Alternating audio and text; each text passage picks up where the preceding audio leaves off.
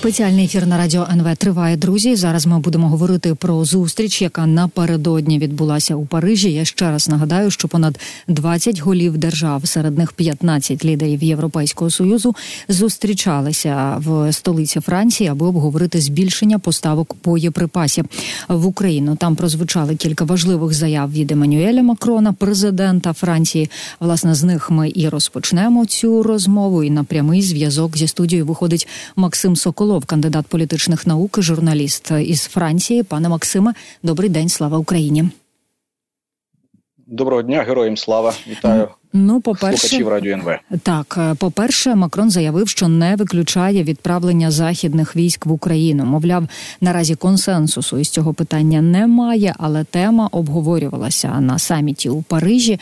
А Ми пам'ятаємо слова Роберта Фіцо, прем'єра Словаччини, який напередодні сказав буквально те саме, що є якісь документи з обмеженим доступом, і саме в ньому йдеться про те, що низка країн-членів НАТО та Європейського союзу роз розглядає таку можливість е, відправити війська е, в Україну. Скажіть, будь ласка, а як ви оцінюєте вирогідність такого кроку? За яких умов таке взагалі можливо? Ну і поки з офіційних коментарів, які вже звучать, я бачу, що Словаччина, наприклад, не відправлятиме своїх солдатів в Україну. Відповідні заяви прозвучали вже від Польщі і від Швеції. Скажіть, будь ласка, а хто тоді власне відправлятиме?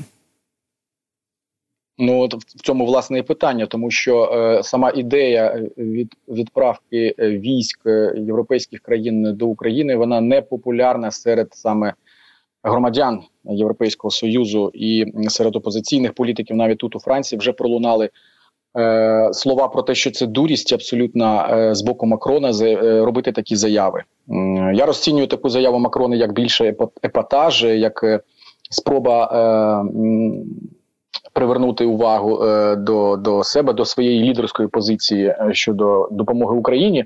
Це звичайно треба вітати, але ну реальність реальність е, така, що ні опозиція у Франції, якщо ми говоримо про Францію, ні громадяни Франції не готові помирати в Україні і це абсолютно непопулярне буде рішення президента Макрона. Угу. Добре, ну тоді давайте поговоримо про те, а що власне Європейський Союз зараз може зробити для України і для себе насправді так, щоб війна не поширилася безпосередньо на територію Європейського союзу. От що показав а, нинішній саміт, саміт у Парижі, про що таки вдалося а, домовились домовитися? Ну тому що знову таки а, Макрон говорив про те, що поразка Росії є необхідною для безпеки і стабільності Європи, і що Франція і інші партнери України робитимуть все, що повинні, аби Росія не перемогла. А що робитимуть?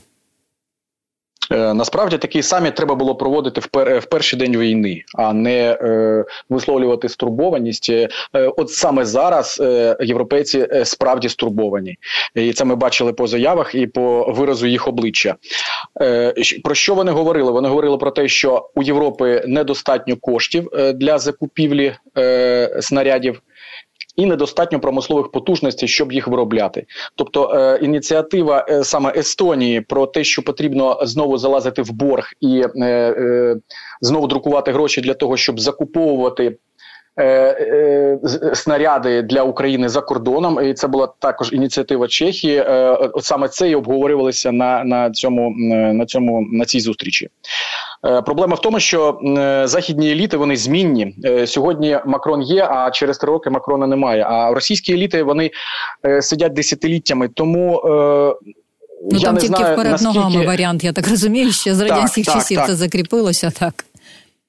І плюс серед європейців немає консенсусу щодо ні до е, того, як потрібно діяти ні до того, чи готові вони взагалі е, прийняти поразку Росії, е, тобто поразку України вони кажуть, що вони не приймуть, але чи готові вони прийняти поразку Росії? Е, тому питання відкрите, і я не не впевнений, що вони взагалі вчора про щось домовилися. Так були ініціативи, зокрема і Чехії і Естонії. Вони це обговорили. Вони зійшлися на тому, що е, треба підтримувати і надалі Україну, але е, через те, що в європейських країнах свій порядок денний у кожній країні свій порядок денний. І коли е, цей лідер повернеться в свою країну з Парижа сьогодні, він знову зануриться в проблеми своєї країни. Ви знаєте, що зараз, наприклад, у Франції це криза агропромислового комплексу, і тому саме Макрон так дистанціонувався від внутрішньої політики а е, е, зайнявся своїм е, улюбл... своєю улюбленою справою це зовнішньою політикою. І оці всі проблеми європейців, їхні роздуті соціальні бюджети, їхні великі державні витрати, це все призводить до того, що вони. Досі не не налаштувалися на військові рейки, на відміну від Росії, яка готова яка готова урізати всі соціальні витрати і е, е, виробляти гармати замість масла.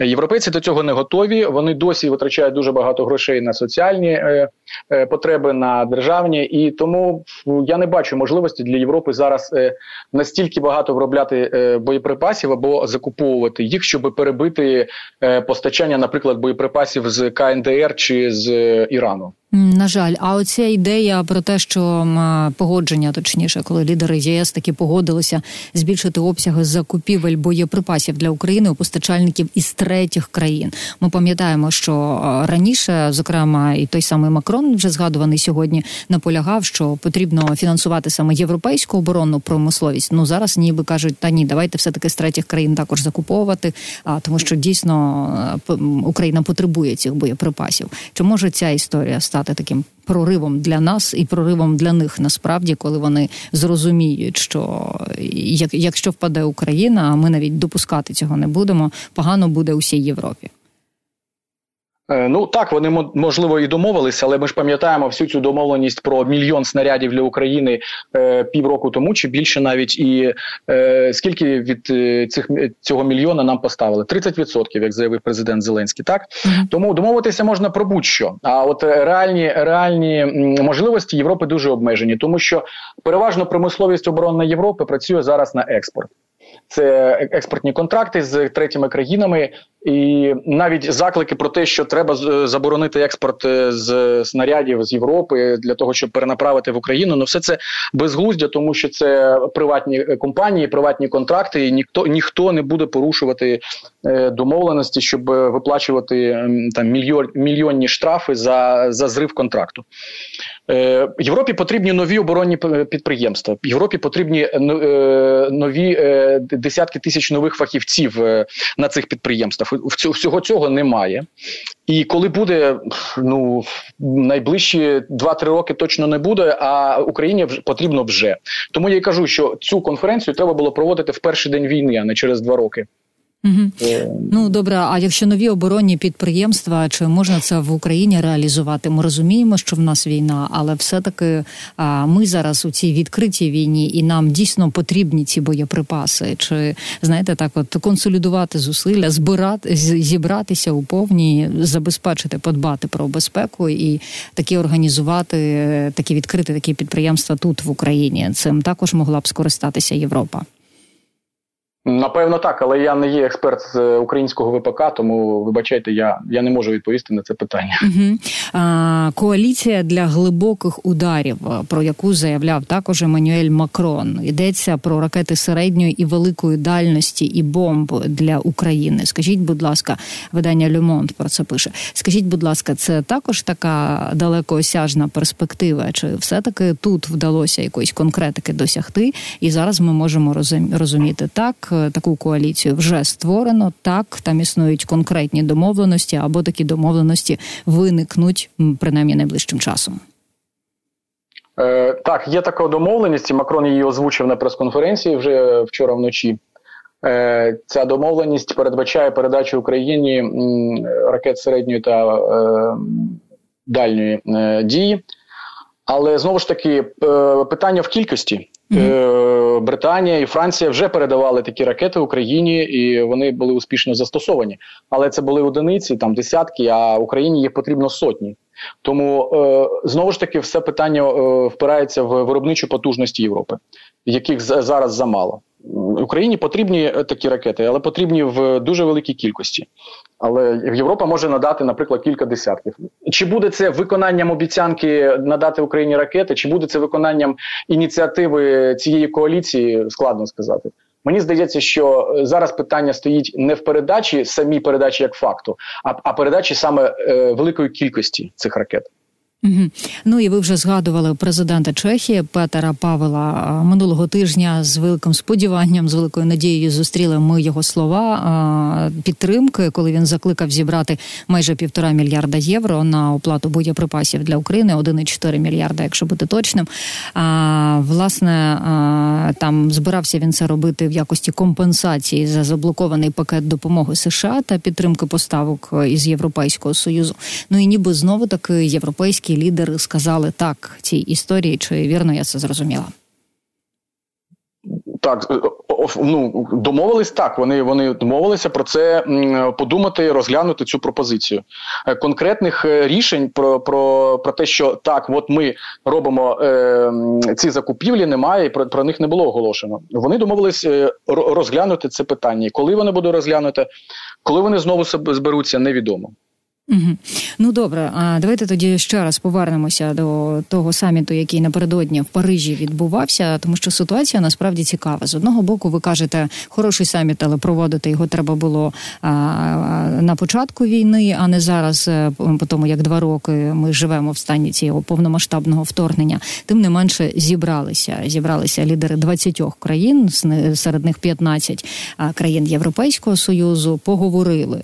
А стурбованість не просто висловили, але ми відчули на собі, що вони дійсно стурбовані. Ну і напевно там якось було озвучено те, що треба таки щось робити. А що може зробити Європа зараз, от саме зараз, по двох роках повномасштабного вторгнення? І власне, а яке місце в цьому процесі відводить себе собі саме Еммануель Макрон? Тому що ви кажете, що ну от є популістські заяви, є заяви, які працюють на його там рейтинги і на його популярність.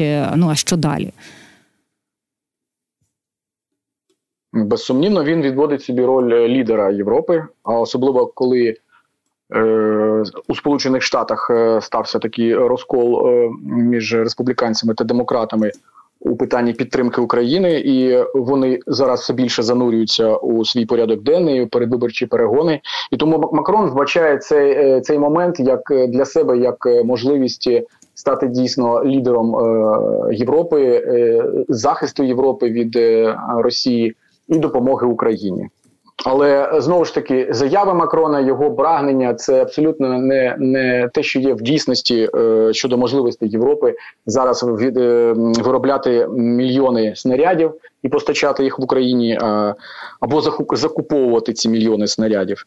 Е, вже не кажучи про те, що європейці е, будуть захищати Україну зі зброєю в руках, е, тому що е, згідно з останніми опитуваннями, вони навіть власну країну не хочуть захищати, а хочуть покинути її у разі початку війни. От а про те, що те, що відбувається в Україні, більшість європейців їх не цікавить або їм байдуже, або вони взагалі про це не знають. Це дані соціологічних опитувань, які нещодавно провели у низці європейських країн. Угу. Тому е, питання риторичне: що може зробити Європа? Е, Європа може і далі е, перебувати в стані. Самозаспокоєння, е, бути як страус головою в пісок, е, може і далі сподіватися на те, що все розрулить Сполучені Штати, як вони про це сподівалися два роки, а після цього прокинулись. Ну але може звичайно мобілізуватися і витрачати більше коштів на оборону, на побудову оборонних підприємств і випуск е, так, так таких важливих снарядів і іншої амуніції, і готуватися до війни. Звичайно, я думаю, що Балтійські країни, Польща, Фінляндія, е, Румунія вони розуміють, що е, ця небезпека стосується перш за все них, але і у Франції, в принципі, еліти теж занепокоєні, е, але е, це більше це більше заяви поки. Більше заяви. До речі, от вже сьогодні вранці Макрон заявляв, що маємо бути готові до нападу Росії на країни НАТО за кілька років. От питання в тому, чи вистачить цих кількох років для того, щоб добре підготуватися Європі, і для того, щоб ВПК країни нормально запрацював, і для того, щоб ті заводи з'явилися, про які ми говорили на початку зустрічі. Я з вами ще хотіла поговорити окремо про Німеччину, тому що я пам'ятаю, як на початку війни експерти говорили мені, та немає чим особливо Німеччині насправді допомагати Україні Україні, тому що ну якось не сильно вони готувалися до військових будь-яких військових дій.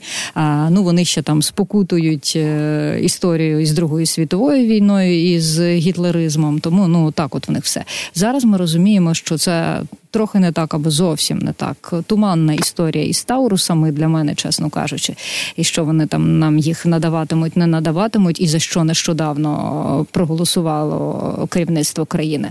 А, Але бачимо зараз новий пакет військової допомоги від Німеччини. Про це ми почули якраз після цієї зустрічі в Парижі. Скажіть, будь ласка, що нам зараз нададуть, і яку позицію а, посідає особливо особисто а, канцлер Німеччини Німеччини Олаф Шольц. Наскільки вона змінилася за ці два роки війни?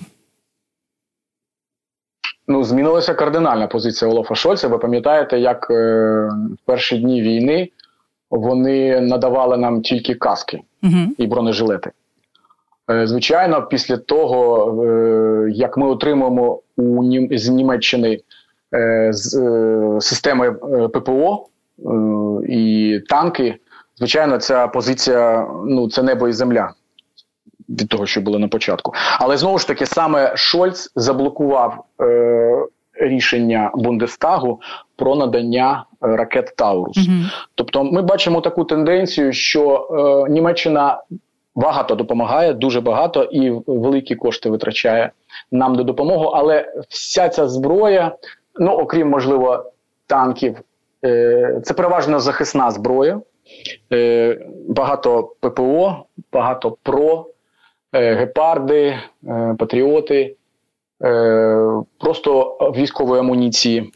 Але не не зброя далекої далекої дії, яка може вражати російські об'єкти. Наприклад, тобто досі є острах в елітах, передусім у Шольца, що це втягне якось Німеччину у протистояння з Росією. Угу. Тому тому так, е, дякую, дякуємо звичайно німцям за за допомогу. Але е, я так розумію, для українського війська це не це не це недостатньо для принаймні не те, що для перемоги, а для ефективної оборони вже mm-hmm. недостатньо. Ну, бачите, оця історія із небажанням бути втягнутим у прямий конфлікт із Російською Федерацією. Вона тягнеться ще від початку повномасштабного вторгнення РФ в Україну. Насправді постійно вона звучить із уст європейських лідерів і самого Джо Байдена, президента Сполучених Штатів. Ну тобто ні НАТО, ні Європейський Союз, ні Сполучені Штати не хочуть бути втягнутими саме е, в цю війну е, напряму. Тут велике питання: а що нам із цим робити? Знаєте, і ще одну е, сторону, і ще одну країну ми не зачепили, обговорюючи нещодавно зустріч, нещодавний саміт у Парижі. Я зараз маю на увазі нашого ворога Російську Федерацію, які сигнали диктатор Путін мав почути із цієї зустрічі, так і і, і чи почув він те, що Європа все таки здатна об'єднатися заради того, щоб йому протистояти? На мою думку, він та він може і почув ці сигнали, але він точно не буде до них прислухатися. Ну, це моя особиста думка. В нього є свій порядок денний, своя е, своя ідея, і жоден сигнал з Європи не не похитне його і не не змусить відмовитися від цієї ідеї. Угу. Я я не думаю, що він е, з острахом е, сприймає взагалі будь-які заяви, будь-які погрози з боку заходу. Е, можливо, від американців він і дослухається до американців, але точно не до європейців. Ну він взагалі не вважає європейців рівними партнерами собі. А тут я подумала, знаєте, про російські так звані вибори, вибори без вибору насправді, і мені дуже цікаво вас питати: а як е, що зараз у Франції кажуть про вибори президента Російської Федерації? А взагалі щось озвучується? Яке ставлення самих французів е, до всієї цієї історії? І що каже Макрон із цього приводу? Останні останні розмови щодо виборів з'явилися якраз е, після вбивства або смерті Навального, і звичайно, е, влада французька звернула увагу на те, що вибори, які проведуть росіяни, е, вони можуть бути визнані недійсними, якщо будуть очевидні порушення, або ж ну очевидний, очевидний взагалі маразм проведення цих виборів. Угу. Але питання не в цьому. Вони все одно будуть змушені е, спілкуватися з російською владою. Визнають вони ці вибори, не визнають. Все одно в них немає вибору не спілкуватися з російською владою. Ми ж пам'ятаємо заяви Макрона про те, що ще там із рік тому вони звучали, і він намагався спілкуватися із Путіним е, телефоном. Пам'ятаєте, і на початку війни це відбувалося. Він намагався бути таким миротворцем, е, да щоб там садити за стіл переговорів. Е, більшою мірою це президенту Туреччини вдалося. Тим не менше, Макрон про це також говорив. А зараз такі спроби були залишені із його боку. Чи змінилася його позиція в цьому сенсі? Макрон е, полишив ці спроби через те, що Путін його не слухає. Uh-huh. Макрон не сподівався, що е, все ж таки вага Франції, вага президента його як президента вплине на Путіна. Але через після кількох спроб десь півроку він намагався з ним говорити і щось донести. Він зрозумів, що це марно, і відмовився від цих спроб. Але не тому, що Макрон змінив свою думку, а тому, що це це стало безглуздо абсолютно битися головою об стіну і намагатися щось донести Путіну, коли він абсолютно не сприймає е, слова Макрона. Ну і ще Максима, наприкінці нашої розмови я хотіла б у вас запитати, от за вашими спостереженнями, зараз ми дуже багато говоримо про допомогу від е, Сполучених Штатів про ті 60 мільярдів доларів. Е, як ми на неї чекаємо, і що вона ніяк не може бути ухвалена в американському конгресі? Скажіть, а Європа має план на випадок, якщо е, залишиться без підтримки США Україна, і якщо Європа сама залишиться без підтримки Сполучених Штатів у захисті України? України у допомозі України в цій війні? От саме ця конференція і показує, що плану немає, і план план намагаються зараз е, е, терміново е, виробити. Угу. Є програма допомоги Україні на 50 мільярдів від Європейського союзу. Угу. Якраз на цій зустрічі у Парижі вчора лунали заяви саме Макрона про те, що фінансування має йти для України не лише від ЄС, але й від е, конкретних країн на двосторонній основі. Це була пропозиція, тобто два джерела фінансування і від Євросоюзу, і від е, країн окремо. І тому е, є шанс, що Європа все ж таки е, почне виділяти більше грошей для України. Але знову ж таки е, європейські політики не можуть самовільно розпоряджатися коштами. Це бюджет, це видатки, які контролюються парламентами. А в парламенті у європейських лідерів не завжди є більшість і тому ці всі ініціативи можуть бути можуть бути заблоковані, як ми розуміємо. І це все складний процес. Це все складний процес, е, і наскільки він буде успішним, е, тут сказати важко. Сказати важко. Ну що ж, я вам дуже дякую за коментарі. Дякую, що ви вийшли на прямий зв'язок зі студією. Максим Соколов, кандидат політичних наук, журналіст з Франції, спілкувався зі мною. Говорила ми про ту зустріч, яка напередодні відбулася у Парижі. Прощаюся з вами на сьогодні. Завтра обов'язково почуємось. Вірю, знаю, все буде Україна. До побачення.